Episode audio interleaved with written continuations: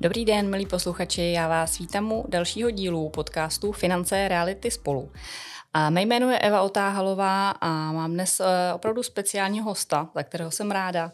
A nebudu to protahovat, vy už jste to stejně přečetli v nadpisu. A je to Marián Jelínek. Dobrý den, Mariane. Hezký celý den.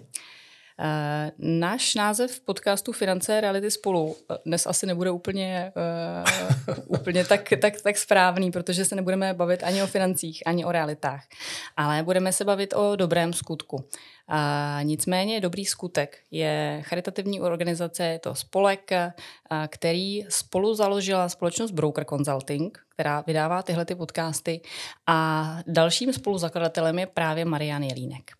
A, takže dneska se nalaďme na takovou uh, dobroskutkovou charitativní vlnu trošičku. A, my to natáčíme před Vánoci a věřím, že spousta vás si to bude poslouchat uh, buď mezi svátky nebo třeba až po novém roce. Ale uh, my jsme prostě teďka naladění na takovou tu předvánoční atmosféru. Takže, uh, Mariane, já vás poprosím, jestli můžete, protože vy o tom víte mnohem víc než já, já v té době jsem tady ještě vůbec nepůsobila. Jak to tehdy bylo s tím založením dobrýho skutku? Co vás k tomu v podstatě vedlo, že, že jste do tohohle šel? To je hrozně zajímavá historie, opravdu už velká historie, protože já jsem se stěhoval a uh, najednou jsem vyklízel, uh, jak se stěhujete, tak samozřejmě najednou zjistíte, kolik věcí máte. A já jsem ve svém působení ve Spojených státech a ve světě naschromáždil plno artefaktů, kterými tenkrát prostě dělali velkou radost a myslel jsem si, že mám něco extra ceného, ať už to byly eh, plagáty a fotky tady s Mario Lemiu, s Weingreckým nebo hokejky, rukavice, všechno možné, co mě prostě fascinovalo na těch hráčích a na těch slavných osobnostech, který jsem během života poznával, tak jsem to jakoby sbíral a kartičky podepsané a tak dále. No a najednou mi to přestalo nic říkat a říkal jsem si, dítě, to taky hrampádí. Co s tím, že jo? Co s tím? Přesně tak. No a říkal jsem si, jak to zase roz rozdat jako jenom mi připadalo takový, jako že přece jenom prodávat to mi připadalo podlý nebo hloupý a pak jsem si řekl, že to propojit. Takže vlastně, a co kdybych to prodával, ale ty peníze se dávaly na něco dobrýho a napadla mě tahle myšlenka vlastně, že by mohl být nějaký portál, nějaká, nějaký združení, který by vlastně uh, mělo možnost tyhle ty věci slavných uh, ve své podstatě dávat dál sběratelům a for by byl v tom, že ty peníze by jsme si nebrali my, ale dávali by se na nějaké dobré věci. No mm. a mhm. takhle vznikla myšlenka dobrýho skutku, jako já jsem tomu říkal, radost na druhou. Jo? Uděláte radost tomu, kdo si to koupí a zároveň uděláte radost někomu, komu dáte ty peníze, mm-hmm. takže mi to tak připadalo taky vtipný. No a jak jsem tu myšlenku měl, tak jsem to pomaloučku začal jakoby rozvíjet a najednou jsem eh, dostal možnost na nabídku přednášet vlastně v broukru mm-hmm. Petra Hrubýho, majitele a teď jsme tam seděli na obědě po té přednášce a on mi tak jako, co dělám jinak a jaký mám nápady a co, co, co, co novýho, tak jsem jako mu řekl, že mám tuhle tu a že scháním někoho, kdo by to kdo by to jako ved, řídil, že já to nechci, mm, mám práci svoji, trénuju a tak dále, ale že mi to připadá, že bych tam do toho vložil velkou sbírku nebo tyhle, ty, tyhle ty materiály a že mám zase jak kouču ty známý sportovce a lidi, jak mám hrozný možnosti ty artefakty mít a jak by se na to a tak dále. No a slovo dalo slovo a, a, a mám trošku z nadsázkou, ať se na mě Bára a ani Peťa doufám nezloběj, když řeknu, hele, moje paní, jako ona, víš, ona něco hledá, co by, aby měla co dělat a tak a tak co kdyby jako, a já povím, že to by bylo úžasné, kdyby jako to šéfovala opravdu by to bavilo a to ano, a tak jsme tam jako s Bárou si na to sedli a vlastně takhle se to upeklo a mám dojem, že to bylo dokonce uh, u Plzně na golfu uh, při obědě, kdy jsme tam vlastně takhle způsobem, jak si o tom začali uvažovat a slovo dalo slovo, ale neskončilo u slova, nastaly činy, další telefonáty, schůzky a vlastně vzniknul dobrý skutek a webové stránky k tomu a už se to celé rozjelo a nabalili se na to další a další lidi a vznikla, vznikla tato, tato, vzniklo tohle občanské združení, kde Broker Consulting hraje eh, nezastupitelnou roli vlastně, protože občanské združení nemůže mít nákladovou položku. Mm-hmm. Všechny ty náklady vlastně který tam na, nakonec přece jenom vznikaly, že nám umožnili kancelář, že jsme měli jednu, nebo máme jednu pracovní sílu placenou, tak to vlastně ten broker consulting vzal na sebe a ještě navíc vlastně eh, nemalou měrou přispívá vlastně každý měsíc eh, do, do kasičky, aby eh, na ty projekty, které máme rozjetý, charitativní, ty peníze byly. Mm-hmm. Uh, tohle byl rok 2005, kdy vznikl Dobrý skutek, takže teď už je to uh, 18 let.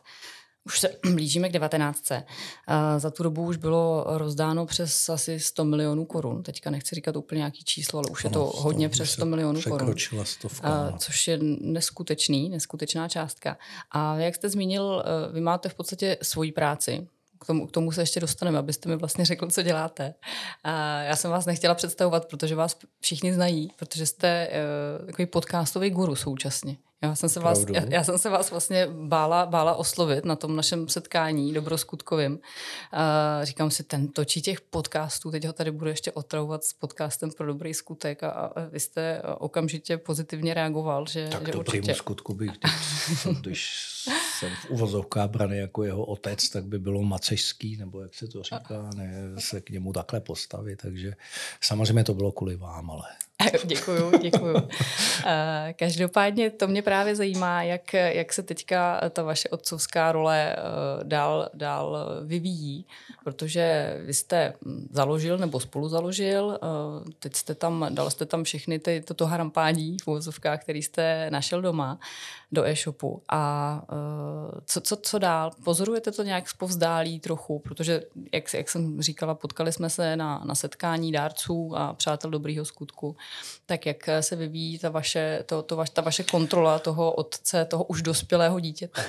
No, ona se už moc nevyvíjí, já jsem takový otec už hospicu, ale ve své podstatě jako neustále jsem byl v kontaktu a jsem v kontaktu s Bárou a teď teda s novou šéfovou.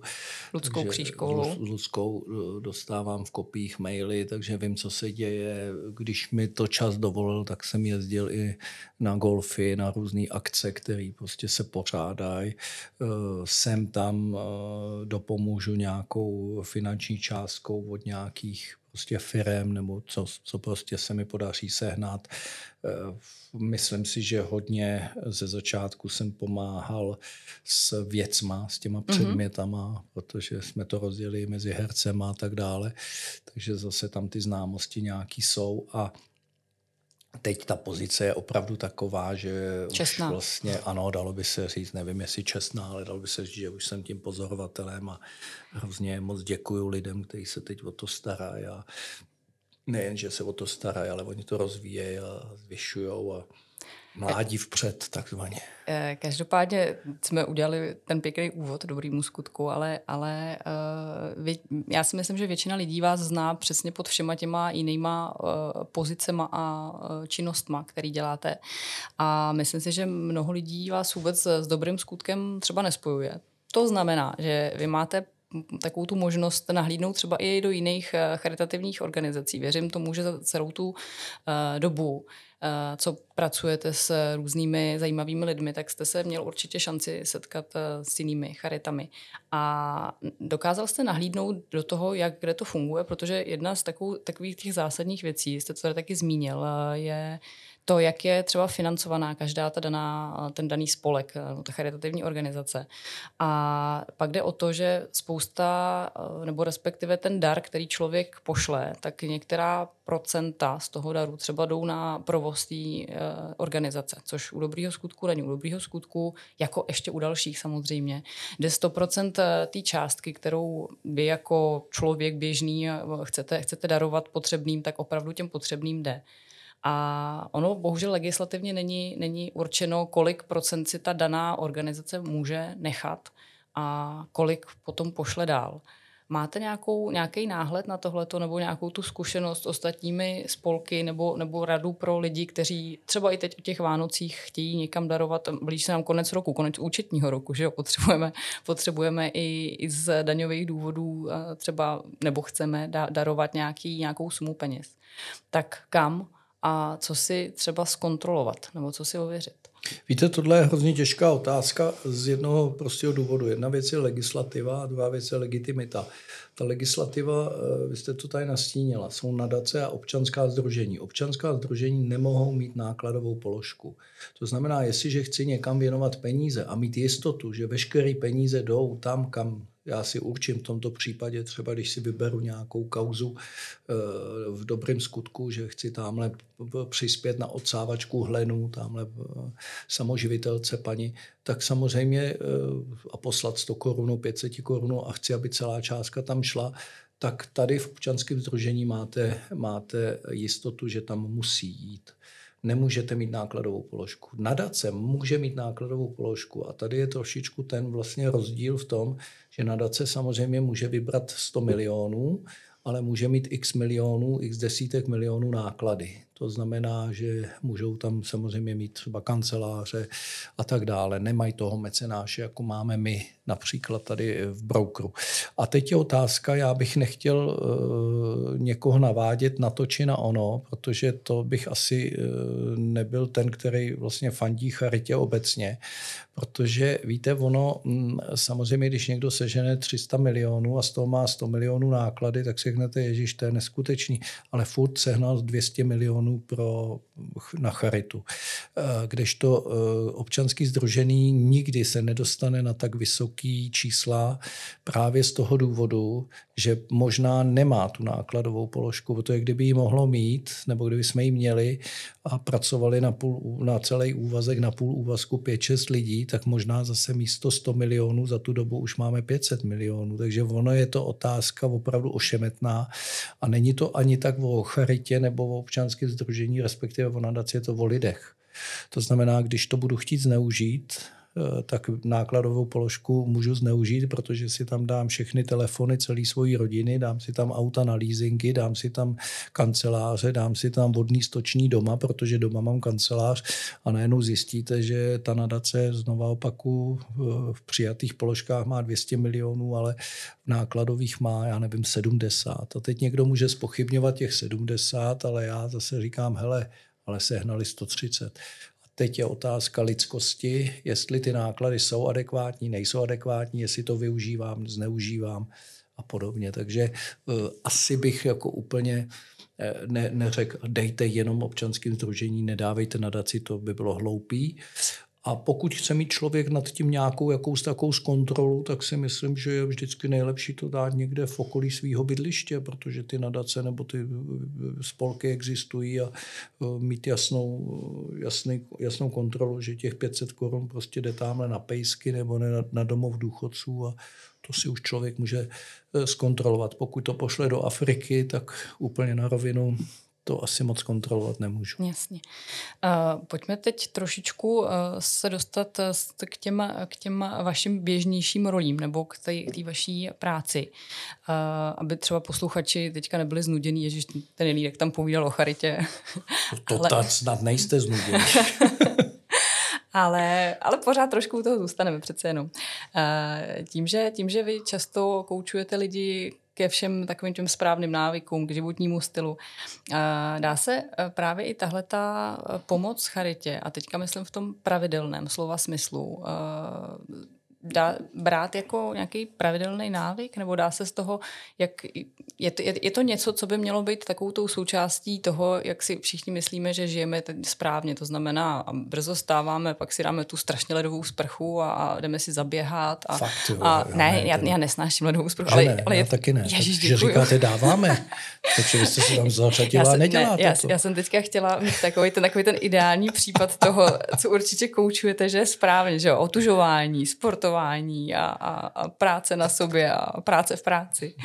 Uh, tak jestli, jestli i ta, uh, to, to smýšlení tím charitativním směrem, tak jestli by to mělo být takovou tou součástí, anebo to prostě necháváte, každý to prostě má daný nebo nemá. Eh, tady trošku, aby jsme si to ujasnili, koučování není, že vedete někoho směrem tady, že co by měl dělat a neměl dělat a že by se měl otužovat. On si na to přijde sám. To vůbec není jako jsme koučování. To ne, a to je úplně jiný, a to by byl asi jiný podcast. Ne, pojďme, pojďme, Ale... ať, ať je to zábavnější.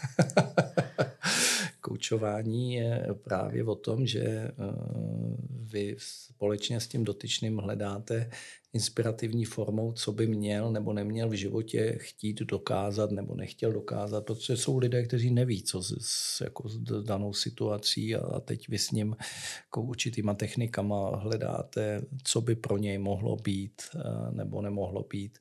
Eh, pozitivní jeho silné stránky a různýma otázkama zjišťujete, aby on si našel tu cestu a ten směr.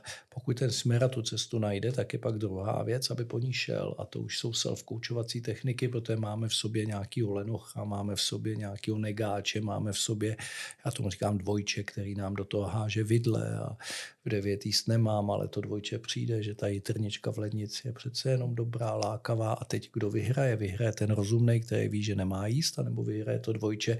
A to je vlastně to umění pracovat s myšlenkama nechtěnýma. A v tomto pojetí vy jste to ukázala na studený vodě, ano.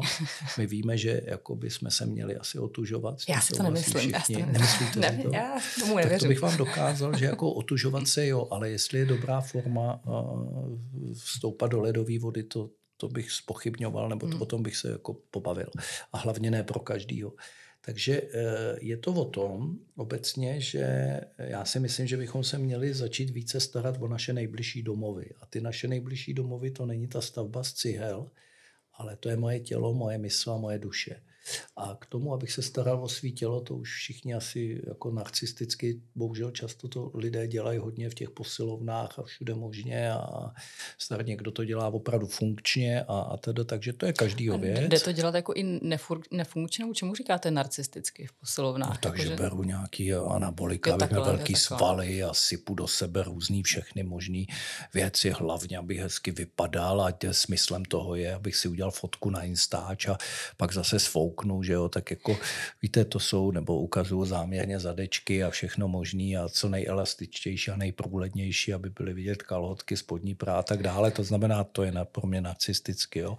Ale e, nicméně... Ale pořád to vede k tomu stejnému cíli, nebo ne? Nebo to myslíte, že to je jako jed, jednorázová taková, jako jenom... Ne, já si myslel teďka spíš ten, spíš ten Instagram myslím, třeba. Já si myslím, že by to mělo vést pro mě teda k tomu, co jste řekl, k dlouhodobému celoživotnímu návyku, starat se o sebe, o mm-hmm. svý tělo, o svoji duši a o svůj mysl. A víte, máte plno vrcholových sportovců a nebo jiných sportovců, kteří do 30 jako úžasní, ale pak přestanou a v 45 mají 50 kg nadváhy, tak já nevím, jestli to splnilo ten efekt nebo nesplnilo. Mm. Tohle, o tohle mi nejde. To sami máte toho svalovce a on pět let jako se na těch jezdí do těch letovisk, aby se tam ukázal a pak ho potkáte za 20 let kamarád a najednou zjistíte, že je totálně jako rozšlehaný, zde vás to tak jako to asi nesplnilo úplně ono, jo? o tomhle mluvím, mm-hmm. já mhm. mluvím o tom funkčním pohybu. Ale to je každýho věc. No ale vy jste tady řekla charitu a to já beru jako, že se mám starat o svoji mysl a o svoji duši. A o svoji mysl se starat, že bych měl mít nějaké kritické myšlení, co asi do té hlavy si pouštím, odpuste mi, jestli nějaký stupidní seriály, pro mě, třeba pro někoho nejsou, nebo jestli jsem naposled přečet Honzíkovu cestu, od té doby nic. To znamená, to je všechno, že bych se měl starat i o tu mysl, o ty zdroje, které tam jdou a už od dětství rodiče by v tom měli podle mého inspirovat svý děti. No a pak je tady ta duše a součástí ty duše je nějaký pohlazení a já si myslím, že součástí toho rozvoje duše je opravdu se umět podělit, rozdělit, eh, ať už v fyzickou práci, pomoc ostatnímu, vzít tašky tamhle eh, jako etické hodnoty, že jo, etiketu, mm, mm, vztahy mezi lidma.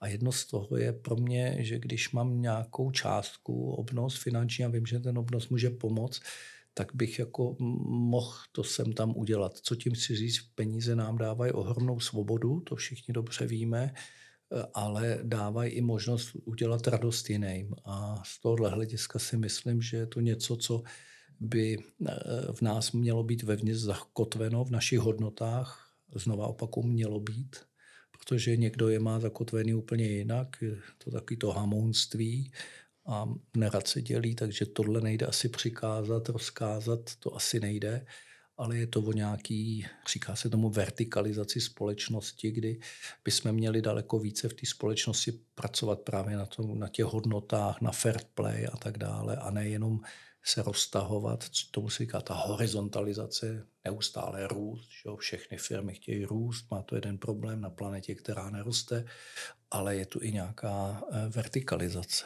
Mm-hmm. Jo? Mm-hmm.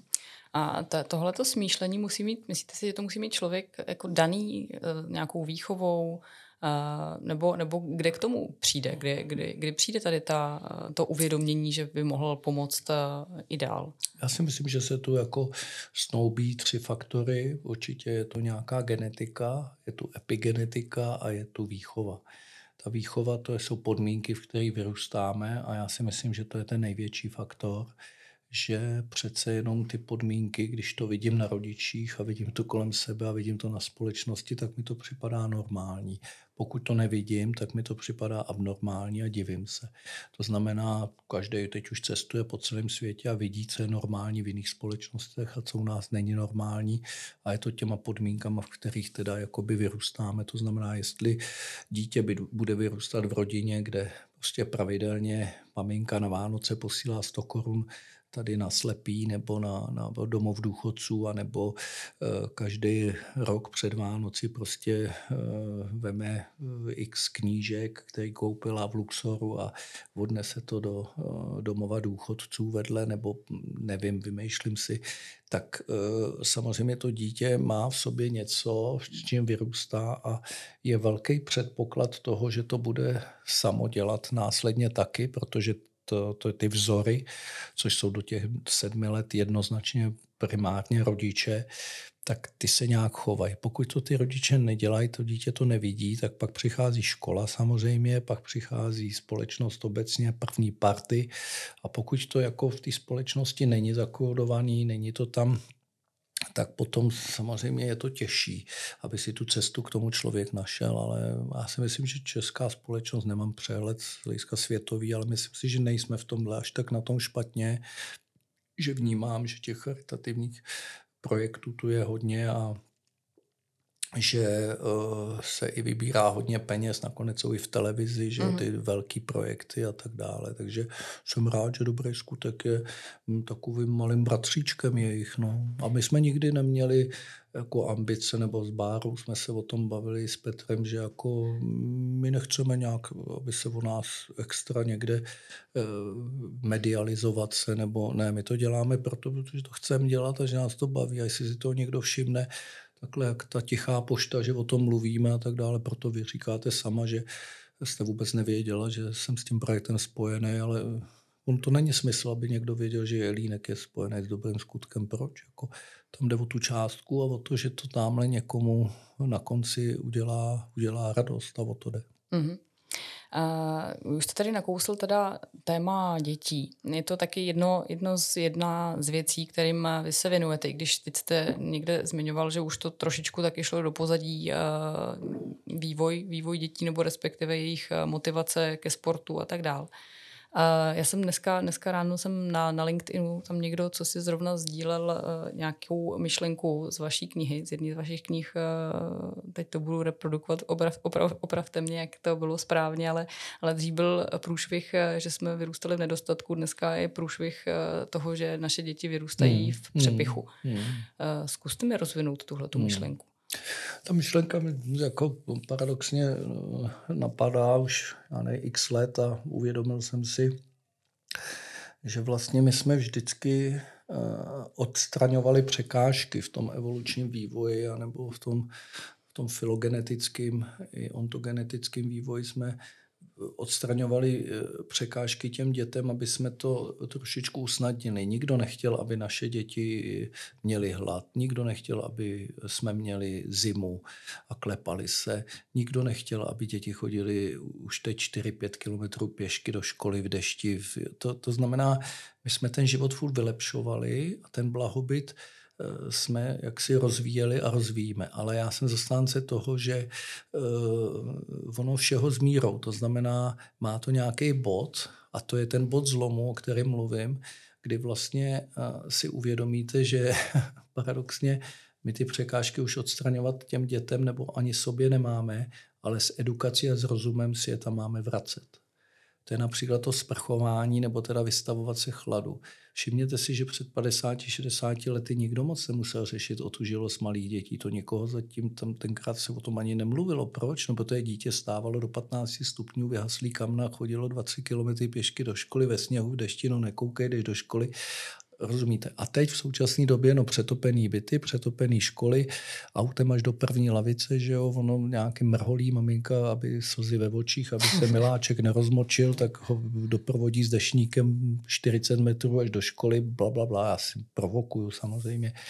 No a teď se mě ty lidi ptají, no jo, ale bez toho auta to nejde. A pojďám, to víte, že to nejde, to eh, dobu nezastavíme a to vůbec nikdo po vás nechce, ale změňte mindset v tom, že teď už ty překážky si tam musím dávat sám. No tak jestliže chci být fyzicky zdatný, tak už asi si tu překážku, že denně si musíte jít na 20-30 minut zaběhat, anebo dvakrát v týdnu na hodinu, nebo já nevím, podle věku, podle síly, anebo chodit na 20 minut uh, cvičit sám, nebo chodit do posilovny. A to jsou ty překážky. Nebo si musíte dávat překážky v tom, že od sedmi prostě nejíte, přestože je plná lednice a tak dále. Jinak nám bude přibývat obezita a další. Takže my jako chceme tu svobodu furt zvyšovat zvyšovat, což je paráda, aby jsme měli možnost výběru. A možnost výběru znamená limitace. Svoboda ne, není k tomu, abych mohl si dělat, co chtěl. Svoboda je od toho, abych si mohl aktivně vybírat to nejlepší. A buď si můžu vybírat z malé svobody, anebo z velké svobody. A logicky, když si chci vybírat, tak je lepší si vybírat z velké svobody. Ale je tam ten problém. Vybírat. A vybírat znamená limitovat. A to je ta změna toho mindsetu, že plno lidí nebo společnosti, ono se o tom moc nemluví, pořád jdeme tou cestou prostě roztahovat svobodu, ale nemluvíme o té limitaci, ono to není populární. Že? A on Nietzsche už psal, já tady nechci filozofii, ale jako mě tohle téma opravdu zajímá, on psal takovou stať svoboda k čemu. No a odpovídá si sám na konci na svoboda k zodpovědnosti. A teď budu hodně ošklivý, říkám to úplně na rovinu, provokativní. Prosím vás, kdo má zodpovědnost ke svýmu tělu, nepřežere se na 150 kilo, tečka. Ale to lidi nechtějí slyšet, uh-huh. protože oni jsou chudáci, oni jsou nemocní, oni za to nemůžou. Kdo je nemocný, tak těm se omlouvám, ale oni na začátku byli možná zdraví taky. Jo? A nám přibývá diabetes, nám přibývá a tak dále, obezita. A to je problém celospolečenský a nejenom v Čechách. Nám přibývá lidí na antidepresivech, nám přibývá sebevraž, nám přibývá sebe poškozování malých dětí a my furt budeme rozšiřovat svobodu, tak asi tím, že budeme žít v ještě lepším blahobytu, nám to nepomůže. A když by někdo chtěl ještě další důkazy, tak Masaryk napsal krásnou docenturu, já jsem musel v uvozovkách musel přečíst, když jsem dělal druhý doktorát a on ji dělal ve Vídni v roce 1890-91 a zajímavý na tom je, že Vídeň tenkrát bylo velkoměsto, které mělo největší počet sebevražd na 100 tisíc obyvatel. A Masaryk si klad otázku důvod a proč a kdo to je. A víte, co vyšlo výsledek? Že ne, že sebevražd, sklony k sebevraždám mají ty lidé, co mají čtyři děti, jedny boty a střídají se, kdo půjde do školy, prostě nemá peníze je uživit. Ne, největší sklon k měli šlechtické rody. On nám poslal sto let dopředu message, bacha na to, jednoho dne budete za tím bodem zlomu, kdy ty základní negace z toho života jsou otlačený, ale přibydou nový problémy. A zase bych se mohl opřít o další psycholožku americkou, která řekla krásnou větu, když nám jde o život, není čas na deprese. Jak přestane jít o život, v úvozovkách přicházejí nový, nový. To jsou všechno provokativní myšlenky, které jsou samozřejmě velmi černobílí a já je takhle nestavím, ale jsou k zamyšlení. A ta základní, která, kterou si myslím pochopí každý, prosím vás, jak chcete jinak otužit své dítě nebo sama sebe, než se cíleně s rozumem vystavovat chladu jak chcete psychicky otužit a zvýšit odolnost svých dětí než jiným způsobem, než tím, že je cíleně, rozumem, s edukací vystavuju určitým psychickým újmám, porážkám, neúspěchům, atakům ega a pak budou silní. Ale pokud všechno zametám a najednou přijdou do života, no tak jsme ze všeho rozsypaný. A to si myslím, že jsme jakoby, jo, že furt uklízíme. Furt mm. uklízíme a já nejsem zastánce, že nemáme se rozvíjet dál, i ten, i ten blahobytný, blahobytnou společnost, OK, ale pojďme se v té blahobytné společnosti umět vybírat to nejlepší. A pokud budu umět vybírat třeba například zdravý životní styl, to nejlepší z potravin, no tak se na mě nezdá, to je úžasný, tak budeme najednou obezita nám klesne, ale ten výběr znamená limitace, od sedmi večer nejím hlídám si tuky, cholesterol, pohyb, blá, blá, blá. To lidi nechtějí, takže lidi chtějí často tu svobodu, ale ta limitace jim k tomu nějak nejde. Mm-hmm. Z vás to jsou ty návyky. Vyschlo v krku, jak, to, jak vás Víš, jak se napít? uh, ne, já moc nepiju, já moc nepiju. Uh, ale teď mě napadá tím, že se nám blíží uh, takový to novoroční období, to znamená, uh, jak, jak my v posilovně říkáme, období ledňáčků. To Chodíte ty, do posilovny? Chodím, chodím. Jo, jo i, i mimo leden právě, i, i v ostatních měsících. Hezký. Ale v tom lednu je takový ten největší nával, nával těch Já říkám lidí. silvestrovský typy. Já říkám ledňáčci. Ledňáte, to, to jsem neslyšel. 1. ledna začne a 8. končí. Přesně, no, no, přesně no. tak. No. Takže teďka začnu žně posilovnou. každopádně spousta lidí, teďka to, co jste tady říkal, teď si říkal, jo, ten Jelínek má prostě pravdu, teď prostě prvního začnu, jo, dneska máme sice 19. ale prvního začnu. Uh, ale uh, spousta lidí skončí toho osmýho, jak jste říkal. A teďka co s tím? Jak, jak, jak, se, jak se nastavit v hlavě víc? Protože někdo, já si myslím, že je to tím, že prostě někdo má silnější vůli a někdo slabší ale e, jsou tady lidi, co, co chtějí zhubnout, co chtějí pravidelně, já nevím, běhat, co chtějí s, s tím jídlem skoncovat každý den v těch sedm. Chtějí. Jo, ale tím to, tím to končí. Tak... No právě, ono to končí jenom tím chtěním. To znamená, energie chtění je neplodná, vy musíte mít energii záměru. A ta energie záměru většinou v člověku vzniká, všichni, všichni v sobě máme, ale musí vidět v tom člověk nějaký vyšší smysl. Jo, všimněte si, že údajně dámy mi odpustě, odpustěj, že údajně žena začne nej, nejvíc a nejsnáz hubnout, když se zamiluje. To znamená, najednou v té práci a v tom hubnutí mám nějaký emoční smysl a najednou to, co mi nešlo, když jsem nebyla zamilovaná, kde jsem měla ty jojo efekty, tak najednou mi to může jít. Když má Jarda Jága smysl ve hře lední hokej, který miluje, tak nemá problém chodit do posilovny, protože i přesto, že ho to nebaví, vidí v tom smysl, že bude mít silnější nohy, bude lepší, co on to miluje, což je hralední hokej. Ale pokud v tom nevidím nějaký hlubší smysl, tak se mi ta energie samozřejmě začíná po delší době vytrácet. Ty morálně volní vlastnosti, ta baterka těch volných vlastností jakoby vysychá. Volní vlastnosti jsou prostě nás psychologicky, jenom nechci poučovat, ale vysvětlit, jsou to, je to energie, kterou používáme v životě na věci, které nás nebaví. A když něco mě nebaví, tak přesto to můžu dělat, ale potřebuju volní vlastnosti. A ty volní vlastnosti se dají trénovat. A víte, co je na tom zajímavé, že ty volné vlastnosti a ta energie vlastně často přechází i v tu lásku, že mě to začne bavit. Já můžu něco začít dělat, co mě opravdu nebaví a mám příkladů mnoho, mnoho s, s, ve své praxi, kdy to nenáviděl ten člověk a za tři měsíce, hele, on to není tak špatný. A za rok běhal maratony a teď mě spíš otravuje on, protože ho to tak baví, že mi furt píše, jaký nový boty a hodinky a tohle a povím, to já si ho zabíjat jenom, abych se mohl najíst a ty furt tady jako děláš tohle, dej mi pokoj. To znamená, pozor, jako emoce vznikají, zanikají, teď to víme všichni, můžete mít ambivalentní vztah k něčemu a najednou za půl roku to máte ráda je vám to příjemný, sympatie najednou stranou, bla, bla, bla. Ale tady je ten základní efekt.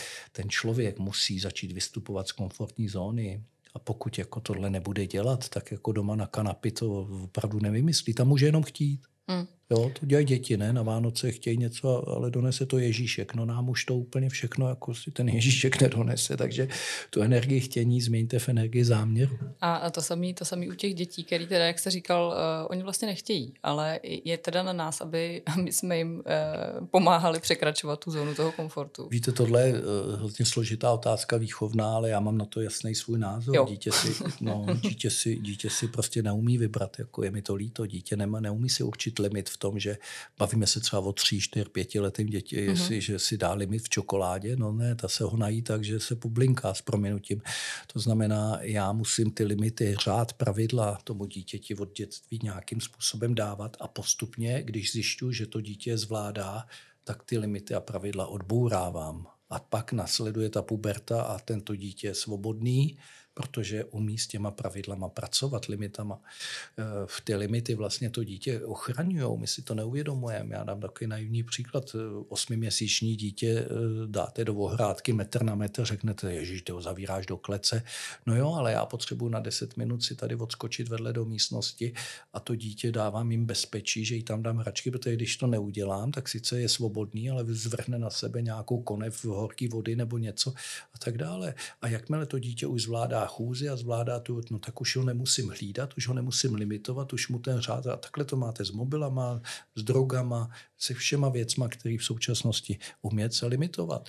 Dítě můžete vychovávat tak, že ty drogy mu dáváte z cesty, aby jako nevidělo, anebo ho naučíte žít v době, kde ty drogy dostane na každém rohu, ale ono si je neveme. To je úplně stejný s jídlem. To jídlo máte všude. Ale já chci vytvořit člověka v uvozovkách ve svém dítěti, jsem to vždycky chtěl, aby se uměli limitovat. Protože vím, že jim to jinak škodí. To znamená, mně to připadá takový trošičku jakoby uh, falešný, jo? že říkám, ať mají svobodu, teď ať si dělají, co chtějí, jako, ale ty malí děti, jako je mi to líto, ať si dělají, co chtějí, vlastně já jim obližu. Pak, pak se vám stane, že v první třídě vám přijdou do, my děláme takový výzkum prvňáčku, že vám přijde eh, z 20 dětí do školy, vám přijde 12 nad váhou prostě. Proč? No, protože si ty děti dělali, co chtěli a chtěli jíst koblihy místo toho, aby jedli ovoce, nebo jo, vymýšlím si, nechci tady výživákům do toho kecat, mm. ale chápete, co tím chci Jasně. říct. A mně připadá tohle trošku jako takový, jako ano, dospělý člověk by si měl umět vybrat. Mm-hmm. Dospělý, jo. A teďka ještě u těch dětí je taková jedna věc, to si myslím, že je taky takový eh, symbol dnešní doby, nebo části společnosti. A teďka otázka je, jestli zase naopak ty děti v něčem nepřetěžujeme. Jo? Že je to, eh, dělíme se na dvě části rodičů, já patřím asi spíš k těm přetěžujícím a někdy až taky na to právě slýchám, jestli to není moc. Je jako dobře, limitama je přetěžujete? Uh, ne, těma aktivitama. Jo takhle, to už je jiný téma. Jo, a mhm. teďka uh-huh. jako jestli, jestli eh, to, to, to dítě předškolní třeba ještě furt není spíš uh, jako nastavený na to si víc nějak hrát. Tak neznám uh, nebo management. Říkáte, ne, teďka obecně myslím, teďka říkáte, že tady řešíte třeba něco, něco s prvňáčkama, ale tak jste asi zase mluvili jenom, jenom vyloženě teďka o té váze asi, že jo. Hmm. Ale, ale uh, nejde mi o to, že dneska už zase prostě, jo, a ty děti, že musí od, od tří let podstatě chodit na angličtinu a, a na tyhle ty typy kroužků. Teďka samozřejmě ještě tady v Praze těch možností ještě jako hmm. mnohem, mnohem hmm. víc než na menších městech. Tak uh, jestli to zase není jako opačný, jo? že teď zase, když se vrátíme k té tehdejší době, těžko říct, jestli dřív to bylo lepší nebo ne, prostě šli jsme do první třídy tam, až jsme se naučili eh, číst a psát, ne, že tam už chodili děti, který už většinu těch věcí uměli, který už mezi tím chodili na x sportů, na angličtinu, francouzštinu a bůh ví na co všechno. Co je, co je správná cesta? Nějaký kompromis? No, to je samozřejmě harmonie podle mě ve všem, ale víte, tohle je hrozně individuální. Já vám povím mm, jiný příklad. Jestliže to dítě to dělá implicitně, to znamená dělá to rádo, a chce to dělat, tak jako v tom problém nevidím. Problém je, když to chtějí rodiče a to dítě to moc jako eh, nebaví a jde z kroužku na kroužek. Eh, to nevidím jako šťastný. Já jsem zastánce, že dítě si především primárně chce hrát. A hra je eh, od toho hrou, že to dítě to dělá dobrovolně. Nikdo ho do toho nenutí. Proto je nej, nej, nejlepší učení, je to implicitní. Implicitní učení je, že si dítě veme míč a jde si kopat a objevuje kopy objevuje skládačku, objevuje knížky. A já jenom jsem tam jako rodič nebo trenér na začátku, který mu dává ty prostředky, impulzy. To znamená, musí mít asi míč, když chci, aby si šel kopat. Musí mít nějaký prostor, musí mít nějaký hračky, musí mít... A teď je tam ta rovnováha, ta, to rozmezí toho, jak já se do toho zapojím a jakým způsobem vlastně já vytvářím tu silnou emoční vazbu k té činnosti. A pokud těch činností je moc, tak se obávám, že ta emoční vazba se roz rozplizne a pak tam není jaksi ten jasný fokus mm-hmm. jo, na tu jednu věc. Na druhé straně samozřejmě, když chce mít někdo vědce, tak jako chce z něj zase nějakýho IQ vysoký, tak prostě to drtí přes tyhle ty všechny e, věci, které on považuje za důležitý. Takže eh, to je zodpovědnost rodiče, jakým způsobem to nastaví. Každý chceme mít vědce a vrcholového sportovce. Tak. Ne? Já jsem to já nechtěl nikdy, Ne? ne, ne, ne. Vědce určitě, ne, chvíli vrcholového přeháním sportovce. samozřejmě, a, ale vám sportovce, jo, že jo? no. Ale eh, ne, taky mě to přešlo pak. Jako on si člověk asi tím musí nějak projít, máte pravdu. No. Každý to dítě má potom taky zase ty svoje vlastní uh, limity, tak řeknu. A sny A- taky, a sny. že jo, potom, no. A další věc, která se toho týká. Vy jste přednedávnem vydal Car Coaching knížku. A Já jsem si o ní napsala Ježíškovi, tak uh, uvidíme, co... Vidíte, jsem vám ji mohl dát, kdybyste mi nedala parking tři kilometry odsud a já nešel pěšky. No to jste Mám v autě. No. Tak možná vás půjdu doprovodit ještě, abyste trefil k autu. Jo. A každopádně pojďme tady udělat trošku reklamu téhle knížce. Jo. A teďka, když, když tady máme tenhle podcast dotovaný a nemusíme sem dávat žádný reklamní sloty, tak pojď, pojďme, pojďme s tímhle. Ale ne, opravdu eh, je to, je to zase taková nějaká eh, specifická disciplína. Vy jste to tam, nečetla jsem ji ještě, vy jste to tam, no, můžete asi vlastně posluchačům říct, co je to vlastně car coaching. Možná nejsou všichni v tomhletom eh, oboru tak nadšený nebo tak eh, To je novotvár, to ani nemůžou vědět. Já jsem to To už znají všichni. Fakt? Já jsem totiž se zamýšlel nad tím, kdy vlastně s tím dít, dětskem má člověk v současné klipové a rychlé době jako čas si vlastně povídat. A Nějak mi připadalo, že když tady, obzvlášť v Praze, teda vodíte, vozíte ty děti na trénink a z tréninku, protože ty malí děti asi tramvají metrem opravdu už do určitého věku, pustíte, tak najednou si uvědomíte, že hrozně moc času vlastně v tom, v tom autě. Já jsem dělal takový mini výzkum, respektive můj student a zjistil, že 40 minut denně v Praze v průměru strávíme s tím dítětem, že ho někam musíme odvést, přivést, odvést a tak dále. 40 minut denně. A teď si říkám, sakra, to je neskutečný. To už pak, když přijdu domů, že bych si s tím dítětem set někde v pokojičku na postel 40 minut si povídali, to asi je nemožný. Ale v tom autě, že jo, to je, to je super face to face, malý prostor, jsme sami, je, to je přece super možnost si s tím dítětem nějak rozumně povídat, připravit ho na tu po- pohybovou aktivitu nebo na ty housle nebo na tu angličtinu a zase potom a tak dále. To znamená těma dialogama formovat nějakým způsobem mm. toho jedince do života. No tak mi vznikl takový car coaching, koučovat v autě, ale koučovat v úvozovkách. No a skládá, je to taková brožurka, vlastně to ani není kniha, já myslím, že to ani nejde koupit, že to je jenom někde nějaký e-shop, to prodávám, to já to nedal do nakladatelství, takže Takže je to bude mít, Ježíšek, to bude mít teda těžký, když to, to bude. bude mít těžký, no, ale mám dojem, že nějaký holčiny to někde v e-shopu prodávají. To je jediný, jediný zdroj. A nebo na mých přednáškách to vozím, proto to Mhm. mm-hmm. mám v autě. A uh, to je vlastně taková, jakoby jenom takový uh, opravdu lehký uh, líznutí toho, na, co bych si měl dát podle mého pozor inspirativně, na co se třeba zeptat dítěte, když vám po, po zápase sedne do auta, jak by měl probíhat ten dialog po porážce, po vítězství a tak dále, třeba v tom sportu, anebo když má nějakou újmu psych a jak vůbec s ním komunikovat, aby se cítilo bezpečně, zároveň, aby to byla nějaká atmosféra toho, že nejsme rodiče výsledků, ale hlavně toho dítěte a tak dále. A tak dále. Takže je to ve 12 takových mini lekcí, kde je vždycky na závěr schrnutí a mohlo by vás zajímat, je tam okénko psychologický a tak dále. Takže jaký rodič, je to malý formát, aby to právě mohlo být v autě. Dokonce teď jednám s jednou automobilovkou, která to někde zjistila a takže mám s nima jednání, že by to dokonce dávali do aut, tak to by mi připadalo, jako z toho jsem měl dobrý pocit, že by to vlastně, jako vám tam vyjíždějí ty, co tam máte škrabky na okna, tak byste tam měla k tomu brežilku kákoučí. A, a to by týká, se to, týká se to jenom té uh, komunikace s dětma? Tak napadá, tak to může být jako car coaching, nemusí být vyloženě jako rodič dítě, ne? To může Jako, být pa- partner- partneři třeba. Takže to jo, bych nazval sedneme si spolu do auta. Partnerský jedeme- car coaching. Jo, jedeme teďka, Doma jedeme, nemáme čas, jedeme na tu Moravu, se jo, hádat pro na Moravu. Jo, jo, jo, to je dobrý. To, A teď vidíte, nás- to mě teď- teď nenapadlo. nás no. čeká Tam je ale prostě- blbý, že tam většinou jsou děti u toho. Ne? To je takový, že se to zase by člověk musel, jako to, jo, ten párový coaching vztahový jako s dětma úplně nejde. Jo. Takže Děti mají sluchátka. jo, jestli No, to máte tak- pravdu, ale to právě ten při tom car coachingu To se- to moc se nejde, nemá, no, jo. no. Ale vztahový car coaching mi nenapad, vidíte, třeba to Další někdo... tip, další Mm, tip. mm. Eh, Kdo jsou vaši, eh, no jak se, co, co jsou ty vaše skupiny klientů, s kterými nejčastěji eh, fungujete, nebo ta problematika, teďka mě třeba nezajímají ani jména, jo, ale uh, taková ta nejčastější, ty nejčastější problematiky, s kterými se setkáváte.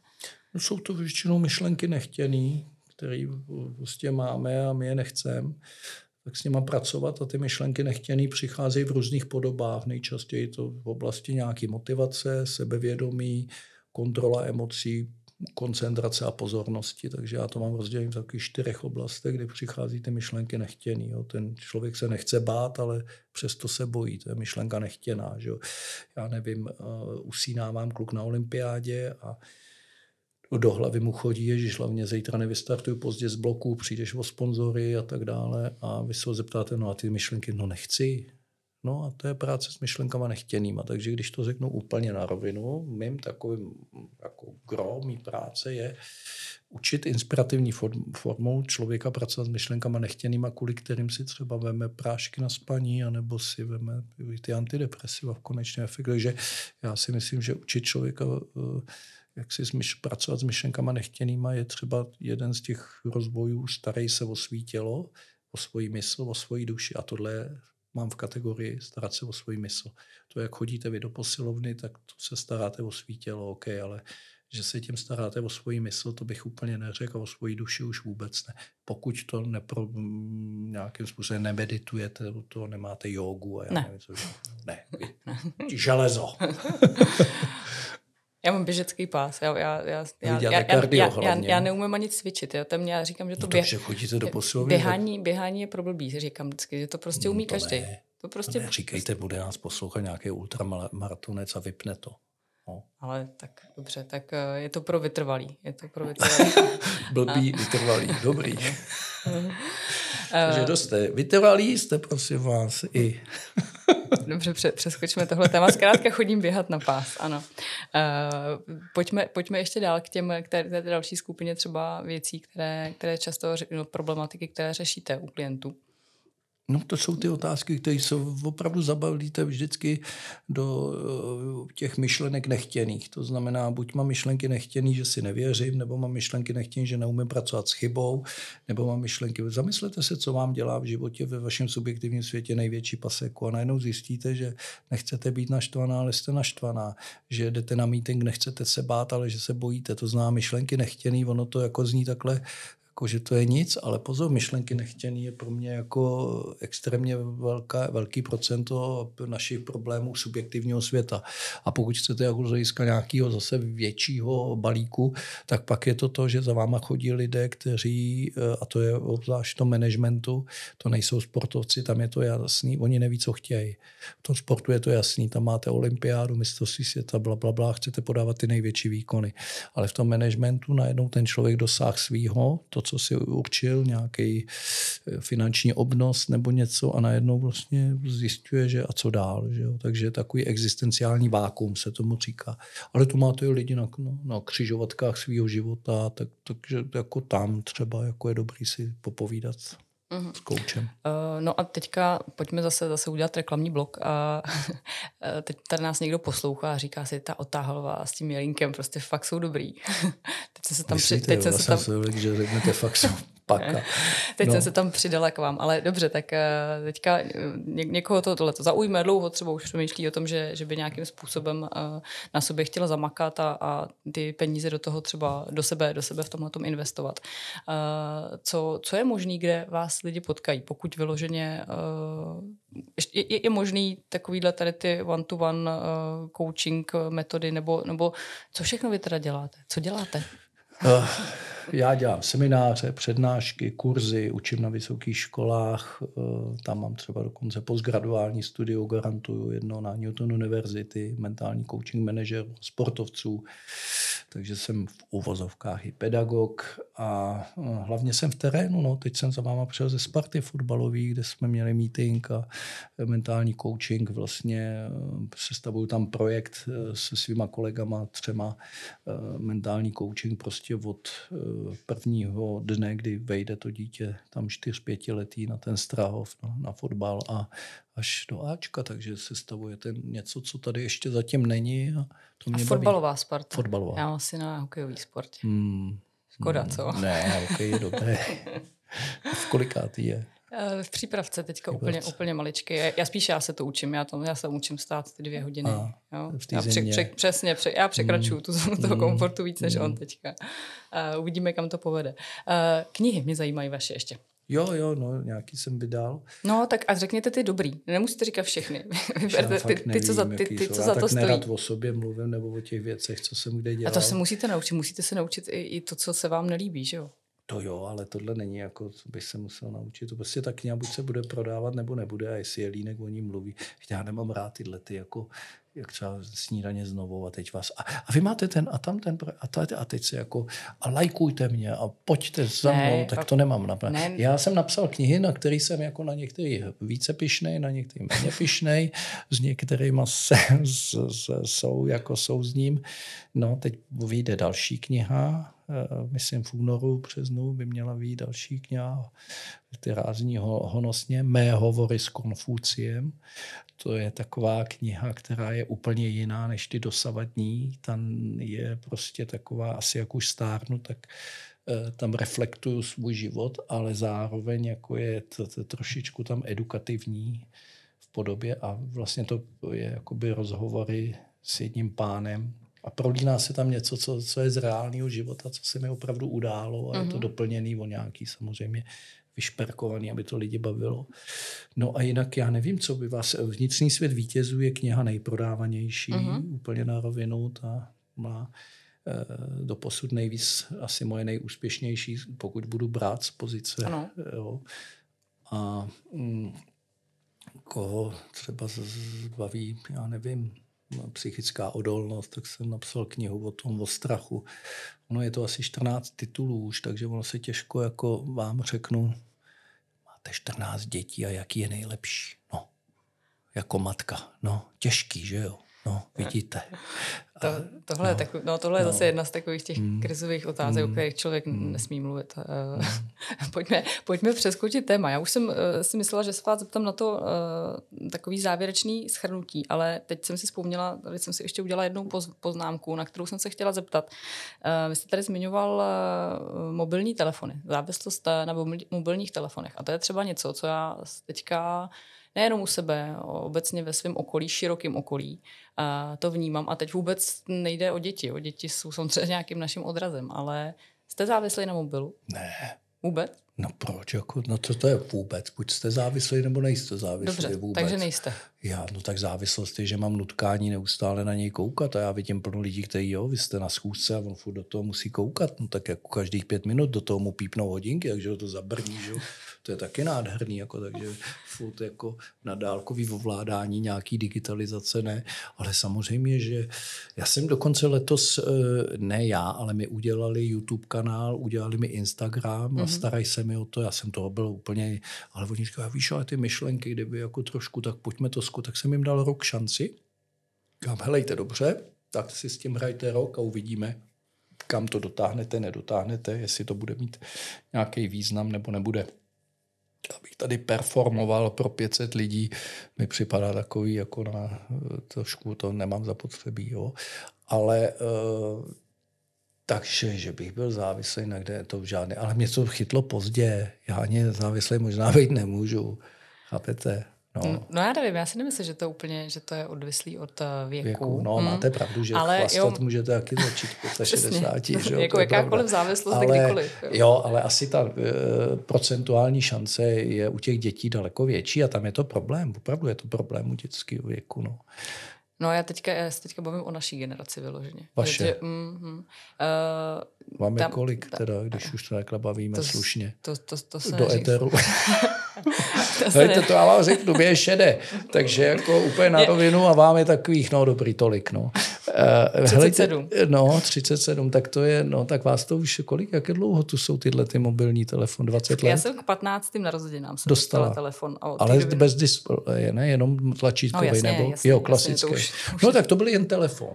A to ještě, tam to, to ještě internet, není ono. To, to, ještě to není, ono. ještě ono. Tady no. to je vyloženě taková ta závislost no, na, no. na internetu a teďka všichni, no. všichni říkají sociální sítě, ale to nejsou sociální sítě. Tam je spousta aplikací, jak vy v podstatě mm. jakýkoliv diář mm. máte v telefonu, mm. počasí mm. máte v telefonu, hry, hry no, zprávy, vlastně. v podstatě teďka jdete tady, chcete jít tamhle do té restaurace a hned no, první, co jak no. si vlastně najdete, jako do kdy má a otevřeno. On je to dobrý pomocník, buďme upřímní. Když to vy vnímáte jako dobrý pomocník, tak je to super, ale pokud to má být pán, tak je to špatně. A to je ze vším. Vždycky hledejme míru, nehledejme jone. To já si myslím, že děláme často špatně, že lítáme z extrému do extrému. Ne, je to o nějaký míře, je to zase jsme u toho, je to o limitech, je to umět se z, sám sebe limitovat, protože ten mobil jako sám mi neodejde, sám se nevypne. To znamená, já musím umět sebe limitovat, jdete do posilovny, já nevím, nosíte si o sebou? No jasně, protože tam poslouchám ty podcasty, že jo? tak Takže zase, jo, zase, a zase je to, to další. využitý, i když no. jako nemyslím si, že je to dobrý. Nemusí, můžu, můžu si tam koukat z okna. Prostě. No ale hlavně i pro to tělo je to lepší, když to, jak si máte mysl přítomnou Jo, to je další věc, jo. Je, je to při, při sportování. Je to je prokázaný jako lepší se soustředit vyloženě jenom no na tak ten jako, sport. jde o to, co s tím chcete. Jestli chcete relax, tak ne. Tak je dobrý poslouchat třeba hudbu. Mm. Ale jestli jako chcete zvyšovat své parametry kardiovaskulární nebo hubnout, tak to vůbec není, není to, to si lidi neuvědomují, že 20-30% práce jde úplně vníveč. Takže proto nehubnu. Tak vy protože, nemusíte. Protože zase. poslouchám prostě ty podcasty a tu hudbu při tom běhání.